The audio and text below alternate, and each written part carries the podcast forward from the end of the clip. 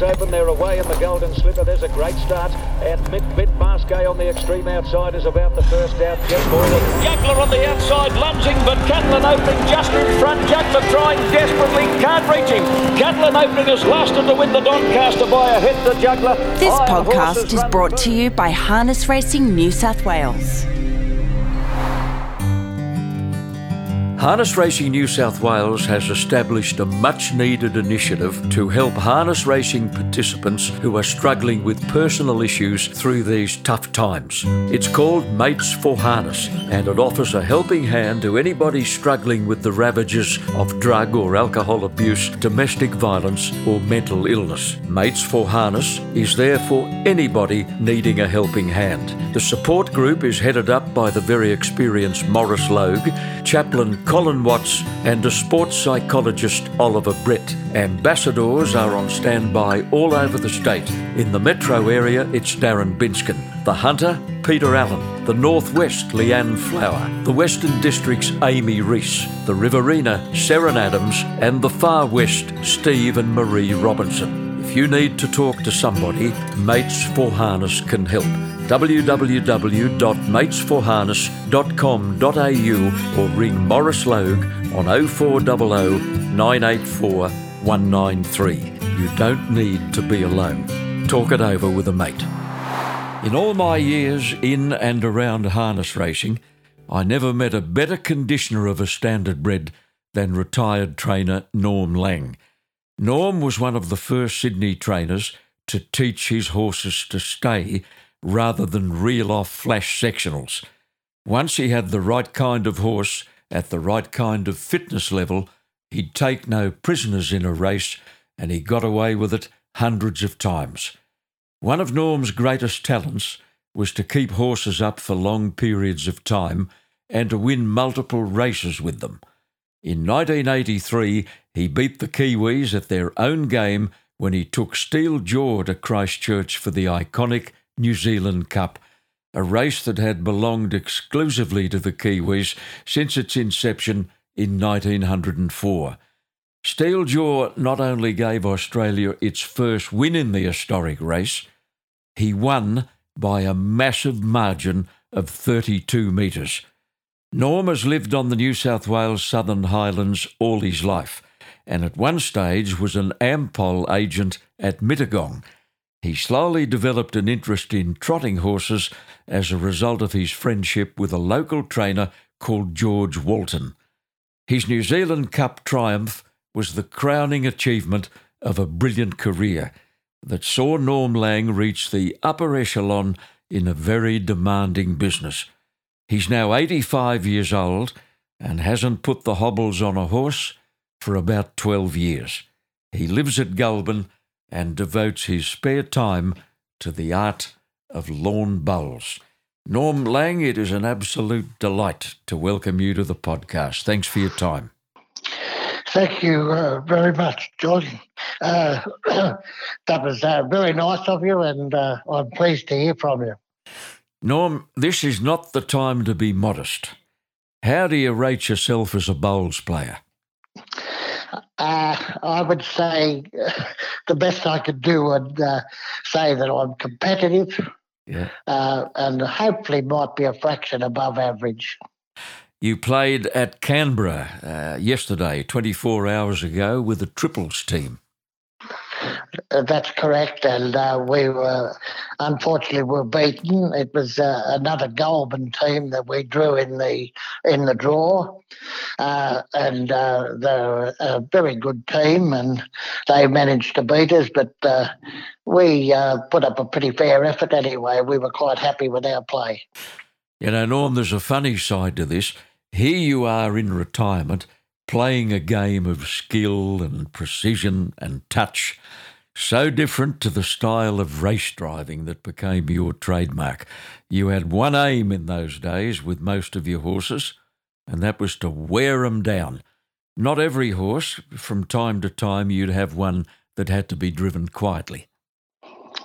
That's correct. That's correct. And uh, yes, uh, I had uh, several horses that uh, were possessive of a, a very good sprint.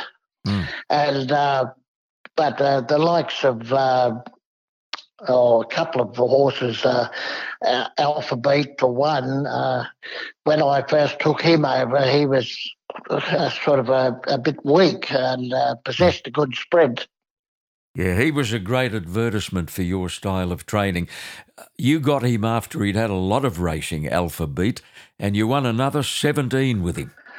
I won, uh, yeah, I won a, another hundred thousand in prize money. Yeah. Uh, when when he uh, came to me, he'd won about forty thousand, which is good money in those days. Mm. Uh, but we went on to win a hundred and forty thousand with him. Mm. But uh, yes, he, I, all I had to do was toughen him up a bit, and uh, he possessed this really good sprint, which uh, stood him in good stead. We'll talk about your favourite bread and butter horses later. But for now, Norm, let's pay tribute to your once in a lifetime horse, Steel Jaw. Now, the story began in the early 1980s when your good friend Peter Stanmore told you about a maiden horse in Victoria which was on the market for $5,000. Now, obviously, you looked up his form and you were sceptical when you learned he'd had 11 runs for only two placings, and worse than that, he'd been in a race fall. That's correct. Yes, I uh, I was having severe thoughts about whether or not to go ahead, but uh, when I uh, looked at it, and Peter, uh, who was always very interested in the breeding side of things, Mm. uh, well, he actually talked me into it, and I said, "Oh, well, it's five thousand dollars." So uh, yes, I uh, I went ahead and bought him. And his pedigree, Normie was by a horse called Gaverland, and he was by far uh, the best of the Gaverlands, and he was out of an unraced mare called Ardea, who was by the New Zealand bred Danny Hanover. Uh, I thought we'd just put that in early for the breeding buffs. That's right. Yeah. yeah. Yes. Well, he uh, uh, was the first Australian bred horse as well to win the New Zealand Cup. You know. Mm. He'd been trained, I believe, on the old Melbourne Showgrounds track, and that meant a lot of people got to see him in track work most days of the week.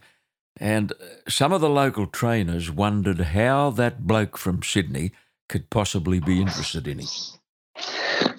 That's correct. Uh, Brian Gaff, in particular, Yeah. uh, said to me how he'd trained horses alongside the horse uh, there at the showgrounds, and uh, he said, I, I, I never showed any interest in him at all, he said, you know. Mm. Uh, and he was amazed to see the horse whether, the way he turned out. Well, you got a hell of a shock, Norm, when you got him home because you quickly detected signs that he was a cross-firer, including soreness around the sesamoid area in one front leg. Was it the near fore? Yeah, yes, yes, it was a near foreleg. I can imagine what you said under your breath. Well, well, the, the the thing I liked about him, uh, it had uh, it'd been raining pretty heavily, and there was a semi trailer float that brought him home, Mm. so he couldn't come up my driveway. I had to lead the horse up from the roadway, which is you know about hundred metres up from the roadway, Mm. and I saw the walk horse walking up, and I thought, gee, I might have done the right thing here buying this horse. Mm. And uh, well, as it turned out, it was unfortunate that he did have a problem, Mm. but uh, I had a very good farrier and Tom Dillon. Oh, wasn't he good? Yeah. Uh, very, very good. Mm. Made a special shoe up for him, which caused a quite a uh, lot of discussion when he went to New Zealand when people saw the black shoes that he had on. Mm. And uh, but it was successful in uh, him not making, uh, in at least uh, keeping him sound for a period of time. Anyway, you know, Mm. But he did Un- stop cross-firing, didn't he? he did stop cross-firing. Yes. Mm. Uh, unfortunately, there was damage there from his early career Yeah. when he was continuously striking himself, you know. Yeah, of course. Tom was one of those old time farriers who made the shoes to fit the horse norm. Nowadays, of course, they make horseshoes in fractional fittings. You can buy them off the shelf. That's correct. That's correct. But Tommy was uh, a master at making his own shoe, and back in those days, uh, back in those days, horses did do more things wrong, Mm. like cross cross firing, for instance, was more prevalent. You know, Yes. uh, back in those days, as horses improved their gait with their breeding, Mm. uh, they're a lot cleaner going horses nowadays than they were back in those days. Mm. Just to explain to people uh, listening to us, Norm, who aren't quite sure what the term crossfire means, it's it's found only in paces, and it happens when a hind foot swings inwards too far and strikes the diagonally opposite front leg, usually in the vicinity of the fetlock joint, sometimes as low as the coronet band. As you said, Norm, very common in the old days. Thankfully, today it's rare. That's correct. Yeah, the the gait and the breeding of the horses uh, has straightened a lot of that out. And uh, nowadays, the uh, shoe you buy over the counter Mm. uh, is all that's necessary. You know, you Mm. don't really need that specially made shoe. Mm. Well, it must have been a confidence thing with the horse because once he was no longer worried about hitting himself, he took off for Norm Lang and he won his first 15 straight from your stable, most of them at Harold Park. Now, you wouldn't know whether to laugh or cry, Norm, when he finally got beaten. He ran third to the great Gammalite and another pretty good little horse called Will Adios. But you've got a theory about that defeat. He was a naughty boy overnight, wasn't he? Well, I think my theory did have a little bit uh, uh, of strength in it when you consider that, uh, yes, he finished third that night. Uh, I drove him in exactly the same fashion as I had previously. Mm. And uh, the start after that, we went to, New- to uh, Queensland Yeah. for the Australian Championship. Mm. And uh, in that particular race, uh, he ran second to Popular Alm, Mm. who was the champion of the day at that time. Sat outside Popular Alm Yeah. uh, after losing a shoe on the first turn. Mm. Um, and uh, they broke another record up there. Mm. And uh, Vin Knight, uh, in uh, his speech after the race, Mm. he just commented on the uh, the the run of the second horse, Mm. how outstanding it was. You know, Yeah. And you lost a And, uh, hind shoe, Norm. I mean, Steel Jaw was the last horse in the world you wanted to lose a hind shoe. that's correct. He and he, he almost led Popular Alm. That was the point, and that was when he lost the shoe, came a bit unbalanced, Mm. and Popular Alm held the lead. Mm. So uh, that was probably the winning point of the race. Mm, oh, that was one of his greatest runs. Now, Norm, Yeah. just go back to my previous question. Uh, we didn't elaborate talking about his defeat after 15 straight wins. Yeah. Uh, and I mentioned he'd been a naughty boy. I'm sure you told me once that the night before he actually got out of his yard and he had the run of the place and he got himself a belly full of green grass. That's correct. That's correct. And that was my, uh, I firmly believe that was the reason Mm. why he was found wanting at the completion of the race. It was the only race that I've ever driven him in that he was uh, lacking at the finish. Yeah. Uh, in all other races, so he was real strong right to the line. Mm. Now, Norm, just go back uh, to that Albion Park second placing to Popular Alm, one of his great runs. Now, after that, obviously you started to think about New Zealand. Did you get an approach from the New Zealand Metropolitan Trotting Club to consider bringing him over? I did. Uh, it was through Tony McGrath. Mm. Uh, I was I trained Tony McGrath's horses at the time, Mm. and Tony McGrath was heavily involved with the New Zealand Trotting uh, Metropolitan Trotting Club in New Zealand, Mm. where he bred his horses over there. And uh, he was friends with Murray. Uh, can't think of Murray's other name. He was the president of the Metropolitan Trotting Club in mm. New Zealand. I can't think of and, it either. Yep. Uh, the invitation came through them, and Tony encouraged me to accept it and go. And uh, I, I, was a bit backward at first. Mm. Uh, for me to travel to New Zealand was uh, something completely new for me. Mm. and to uh, take the horse over for the club, but uh, for the cup, I should say. Mm. And anyway, Brian Hancock was taking one over. And Graham Lang was taking one over for the Trotters Cup. Mm-hmm. So, uh, yes, so the decision was made. We decided to, to go. Mm. Norm, you mentioned the late Graham Lang, uh, and people have asked the question often, so let's clear it up at this stage of our chat. You're not related to the Victorian Langs, are you? I don't think so. Uh, if if we were, mm. it would be right long, long way back. But yep. I certainly, I'd have to say no. I don't think we are. Mm, you'd know by now. Well, yeah, I think so. It, it, yeah. it, it certainly uh, would have to go back a long way in generations, and I don't think that's the case. Mm. Now, the Steel Jaw story is a bestseller, and it took another bizarre turn when you decided to give him one more run at Harold Park, you felt he just needed a, a get fit run before heading over the Tasman. Now, Norm, this could have been a calamity. In the early stages of the race, old double agent crossed too sharply and he brought down a West Aussie horse called Smooth Dave.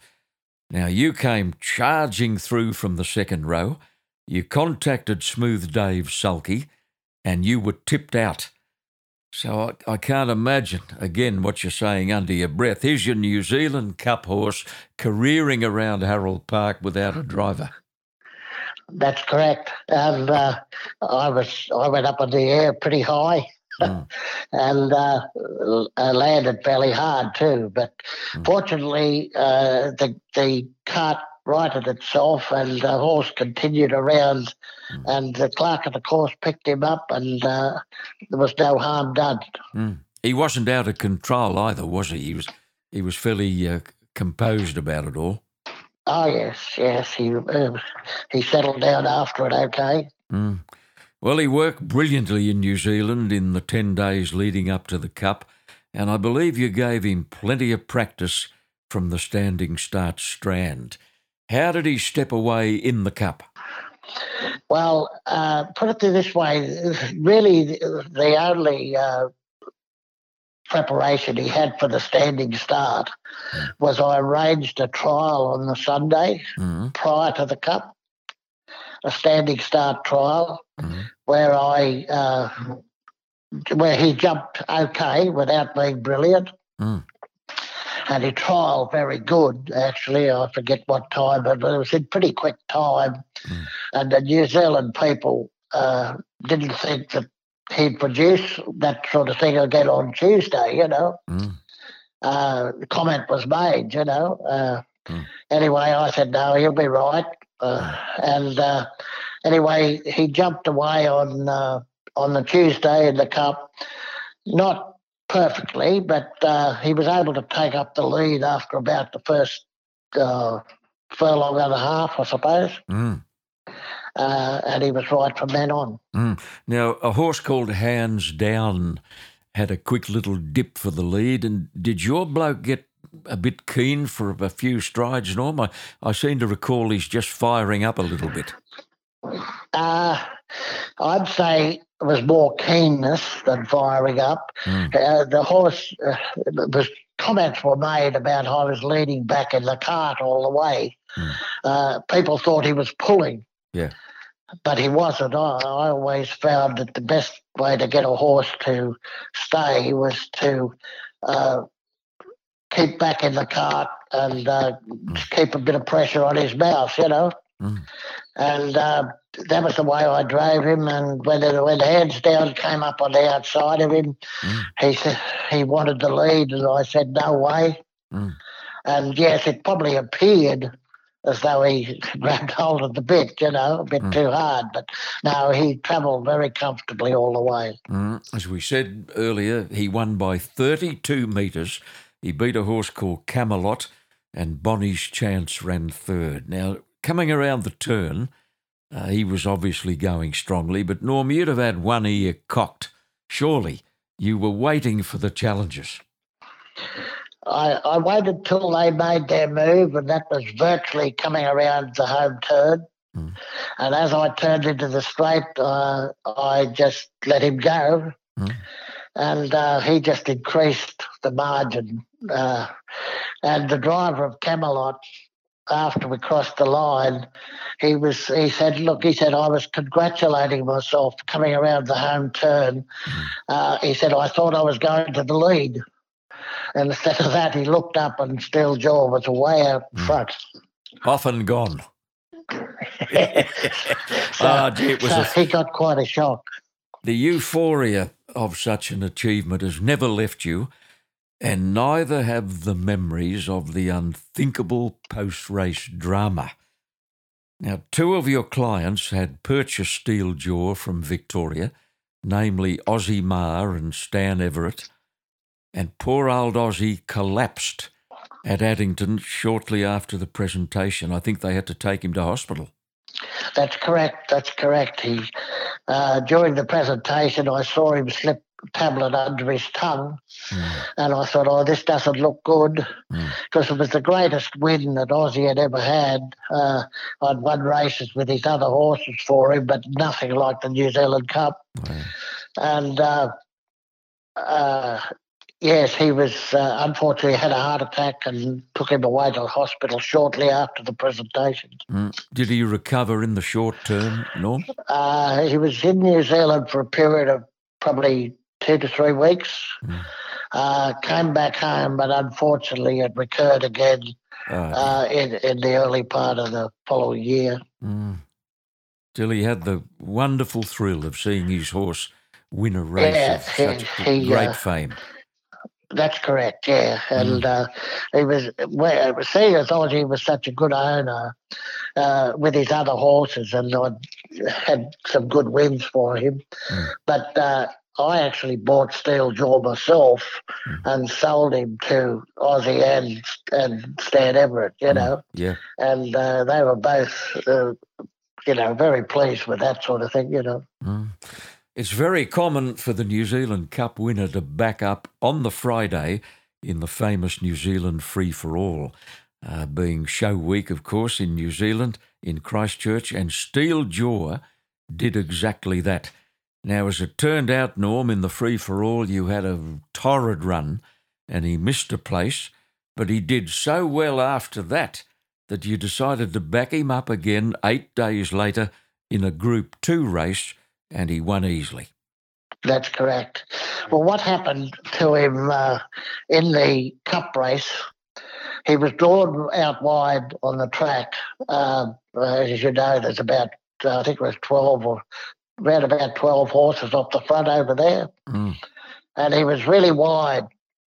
Anyway, uh, some of the New Zealand drivers, uh, I think, got it in their head that uh, the, they'd take a bit of sting out of him. Mm. So uh, I did venture for the lead, and uh, they went 25 8 or something in the first quarter. Mm. And uh, in those days, that was pretty brilliant, you know. Mm.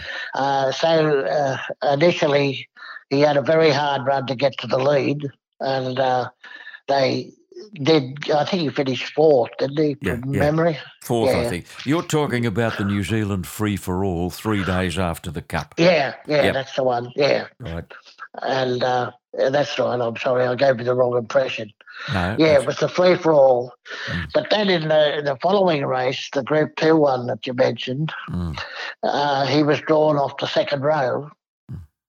and uh, the horse in front of him, and I got an idea it might have been Bonnie's chance. Mm. But anyway, galloped at the start, Mm.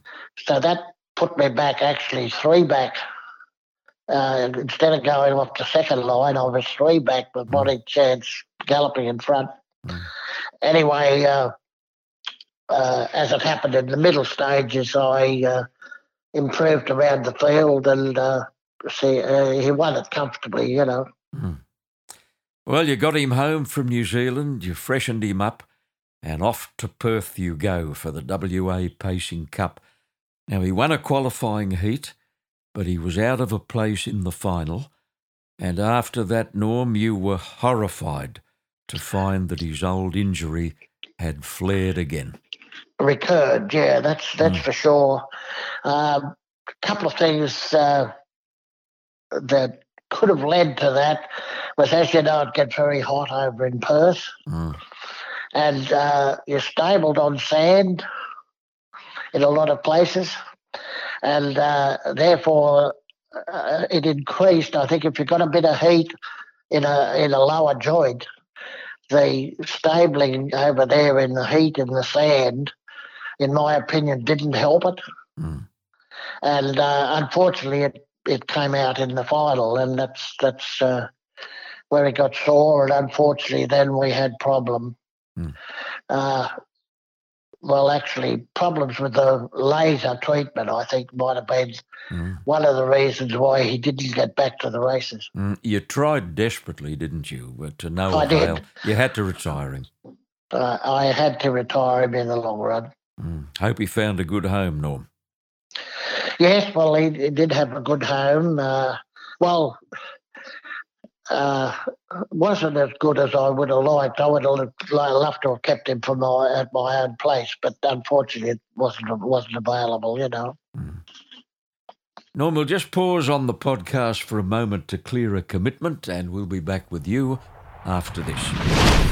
It's good times all round at harness racing across New South Wales as the state's finest horses and drivers go wheel to wheel. With something for everyone, a trip to the trots is the perfect place to take family and friends. It's easy, affordable, and action packed, so get down to your local track and experience it firsthand.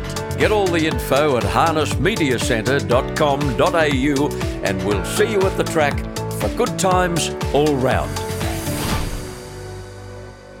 We mentioned a trainer called George Walton, who was probably responsible for getting you into a trotting sulky in the first place.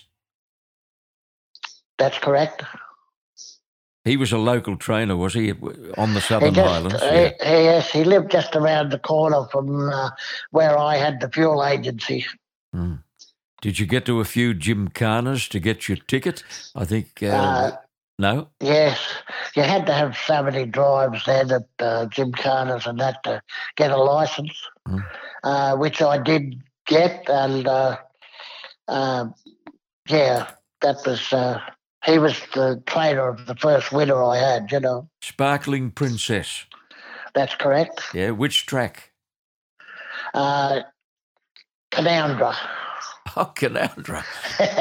in the Lachlan Valley. Gee, the, Yes. the sport Uh, no longer is, uh, survives in Canowindra. I think the old track is still there.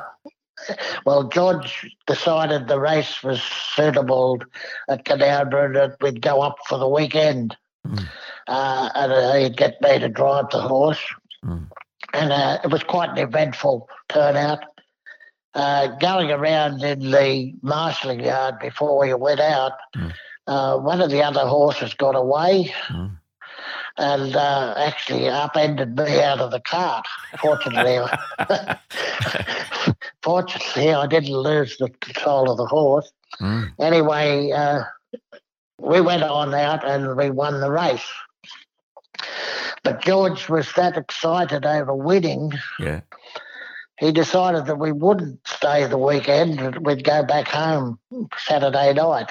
Mm. So he wanted to get back home and tell everybody how we'd won. Ah, what a thrill for So- you. Yep. so that was my first winner. Mm. Uh, actually, that same horse gave me my first win at Harold Park in 1965. Mm. Well, you were sufficiently hooked on the sport after the Canowindra win and the Harold Park win to go out and buy yourself a broodmare. She was called Eve's Gift, and you bred two foals from that mare, Gift King and Gift Queen, and they both won races for you, and Norm Lang was on his way. That's correct. I, I dabbled around with those horses uh, until I'd say I'd call it I was strictly a hobby trader and it was very busy in the business until about 1969 when I became more professional then uh, and uh, was when I took over Diamond T, Yeah. 1969, early 1970. I was about to mention Diamond T. I can still see you there at Harold Park. Uh, he was originally trained by the legendary Perce Hall, wasn't he? How did you get him? I got him because uh, one of my schoolmates actually owned the horse and uh, they'd bought it as a yearling. Percy had picked it out as a yearling and bought it for him. But he was having, having trouble getting it going. Uh, and uh, fortunately, unfortunately, he started the horse and it broke, galloped in running, and uh, he suggested that he uh, that Don Lackland was the fellow's name, uh, give it to a trainer who could give it more time. Mm. And so Don uh, approached me about taking the horse, which I did. And uh, yeah, he uh, went on to win 30, 33 races, I think he won. Oh, he certainly did, and and he was probably the first illustration of your ability to keep a horse up for long periods. Yes, uh, well, he he uh, he did he did a lot of racing, and uh, as I said, got a lot of wins. Yeah. And he was uh, a brilliant, brilliant speed horse, and uh, and he could stay. Well, here's another one uh, to win many, many races. Elegant Jamie. You won 25 races with him. I think you'll find it was about thirty six. Was it? yeah. I've mucked But, up my uh, research. but anyway, uh, yes, he he won a lot of races, and he won uh, uh, a couple of cup races in, uh, Melbourne. You know, yeah, the yeah. BP Marathon and the Member Cup, and Mm. uh, he was runner up in a lot of cup races, and uh, uh, yeah, very very good horse. Mm. And so was Dynamite King. He won 25 or 26 in the famous Lang colours brown and yellow halves, green Yeah. sleeves, and green cap. Yes, he was again a very, very good horse, and uh, he won a big three-year-old. Well, I think they called it the Golden Horseshoe or something at Menangle. Mm. And uh, yeah, he he was uh, a beautiful, lovely horse. Bondi Bill didn't win as many races as some of the others, but you did win a derby with him, a New South Wales Pacers derby, and that was a great thrill in itself. Yeah, that was in 1981, and uh, yeah, he led all the way, and it was really, really a, a top run. Uh, to if you watch the race, uh, they the way they took the horse on and uh, and he battled on and still won. You know, it was a very good effort. You trained some nice mares over the years, including Magic Symbol, Alice Peterson, and the very consistent Trudy, who won 21 races, and she was placed, in case you've forgotten, 41 times. She didn't know Oh. how to run a bad race, did she? No, she did not, and uh, but she took a lot of getting going, John. Mm. uh, in the early stages, like when I was trying to get her going, she'd she'd hang. Uh, she uh, I'd tried all sorts of gear. I had lugging poles and Murphy blinds and all sorts of things on her, and she took one hell of a lot of getting going, you know. Mm. Uh, but eventually, when I got her straightened out, she went on and just continued to improve. Mm. She was by the sire that was so good they named him twice. His name was Albert Albert. That's correct. Yeah, that's correct. Yeah. Now, Trudy was owned by one of the great gentlemen of the sport, Norm, the late, great Keith Conroy, a wonderful man who was a long-time committeeman of the New South Wales Harness Racing Club, and he put a hell of a lot into the sport. He certainly did, and a greater gentleman you wouldn't find. No, couldn't agree more. That's right. But uh, yes, uh, we- we got a lot of winners for uh, for Keith. You know, we did really well. You made a big decision at the end of the 1991 92 season when you elected to quit race driving following major back surgery. Was that the recommendation of your doctors at the time? Yes, the specialist. Uh, I had two back operations. The first one wasn't successful. Nine months later, I had another one, which was Mm. reasonably successful. Yeah. And uh, uh, but they said, "Oh, look, if you happen to get in uh, race accidents or something, you're just likely to finish up in a wheelchair," and Yeah. suggested that I should give the driving away. Mm. That's how that came about. Uh, but I continued to train and drive all my horses. I did all my training on my own. Mm. I I did all the driving. I had one person helping me with the uh, harnessing up and things like that. Yeah. But on race night, you used Yeah. very good freelance drivers. I'd say Greg Bennett and Glenn McElhenney were the two who shared uh, the bulk of your driving over those 17 odd years. They did, but uh, again, Darren Hancock drove a lot of winners for me as well. Um, and I only just looked uh, this morning. Uh, Terry Robinson drove uh, the winner of uh, the uh, Vin Knight Memorial for me, the storyteller. Mm. Uh, and uh, Darren Bedskin had driven uh, horses for me. Mm. Um, it's surprising how many that I did have drive for me, you know. But Mm, uh, mm. Greg Bennett, I suppose, would have driven the most. Yeah. Da- Darren Hancock second, and Glenn McElhenney, Mm. Uh, Terry Robertson on occasions, uh, And David Wilkins, too, on occasions. and and David Wilkins drove with us for me. Mm. And uh, of course, uh, uh, David Baxter, uh, not David, Damien. Damien Baxter. Yeah, David. He drove. He drove Alphabet, Yeah. and uh, we won the Redshaw Cup with Alphabet. And uh, also, uh, I I'm not sure. I, I drove Niobium for Tony McGrath to Mm. win the RC Simpson Sprint. Mm. That was one of Tony's horses. Mm. You did. I did, yeah. Uh, was that was probably towards the end of your driving career? Could be. I'm not real sure of that, mate.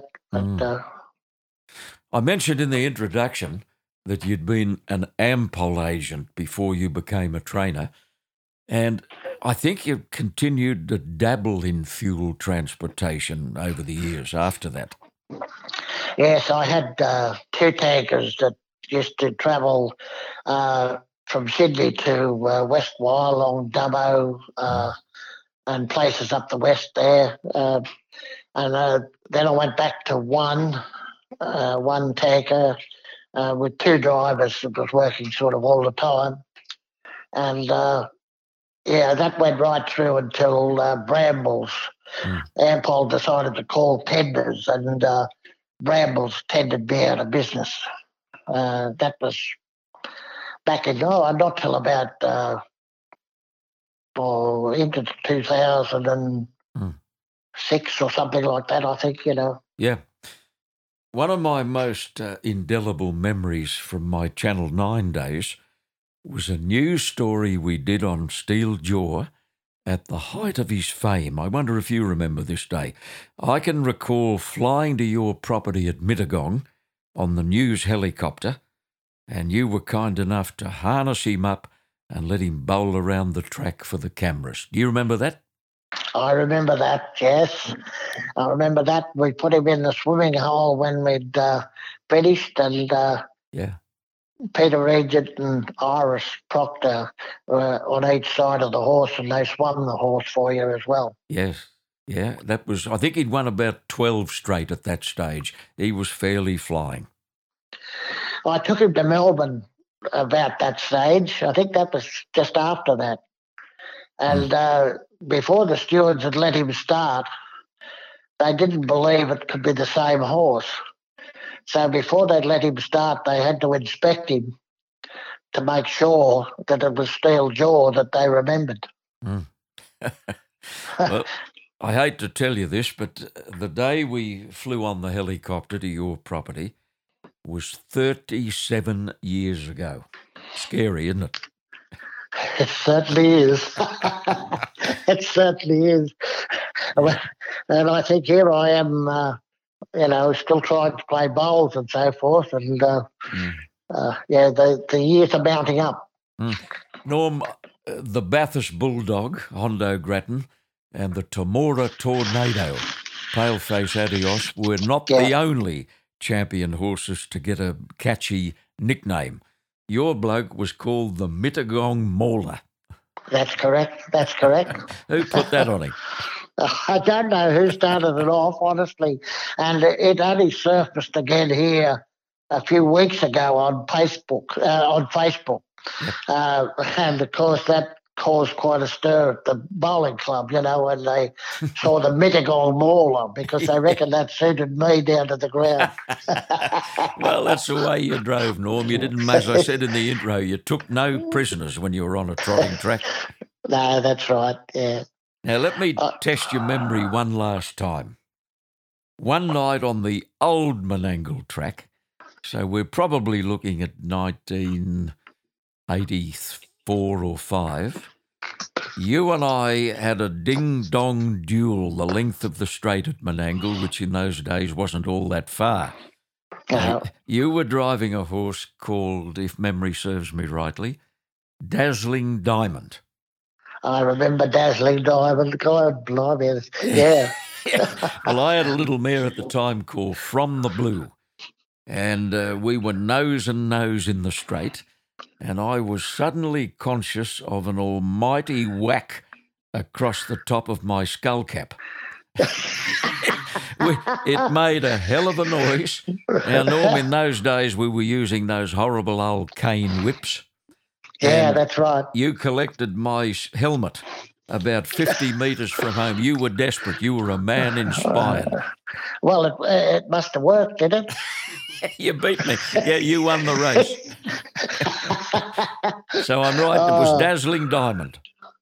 Yeah, look, I, I just, you know, when when I uh, just looking up, uh, there's a few of the winners that I had, you know, mm. and I've got so many of them here that won ten or a dozen races, you know. Mm. Uh, it's uh, it's amazing when you think back, and I probably only can remember probably half of them. That's right. Well, I've just reminded you of that one. That must have been a good result for you that night. Well, it probably was if I went to that extreme. well, Norm Lang, it's been an absolute delight catching up and reminiscing. Many veteran punters will remember the favours you did them back in that great era, and many veteran horsemen will acknowledge the fact that you were among the very best in a golden era of harness horse trainers. Big job well done, Norm. Thank you very much, John. I appreciate that very much. Lovely to talk. Thanks for joining us on a podcast produced by Supernova Sound.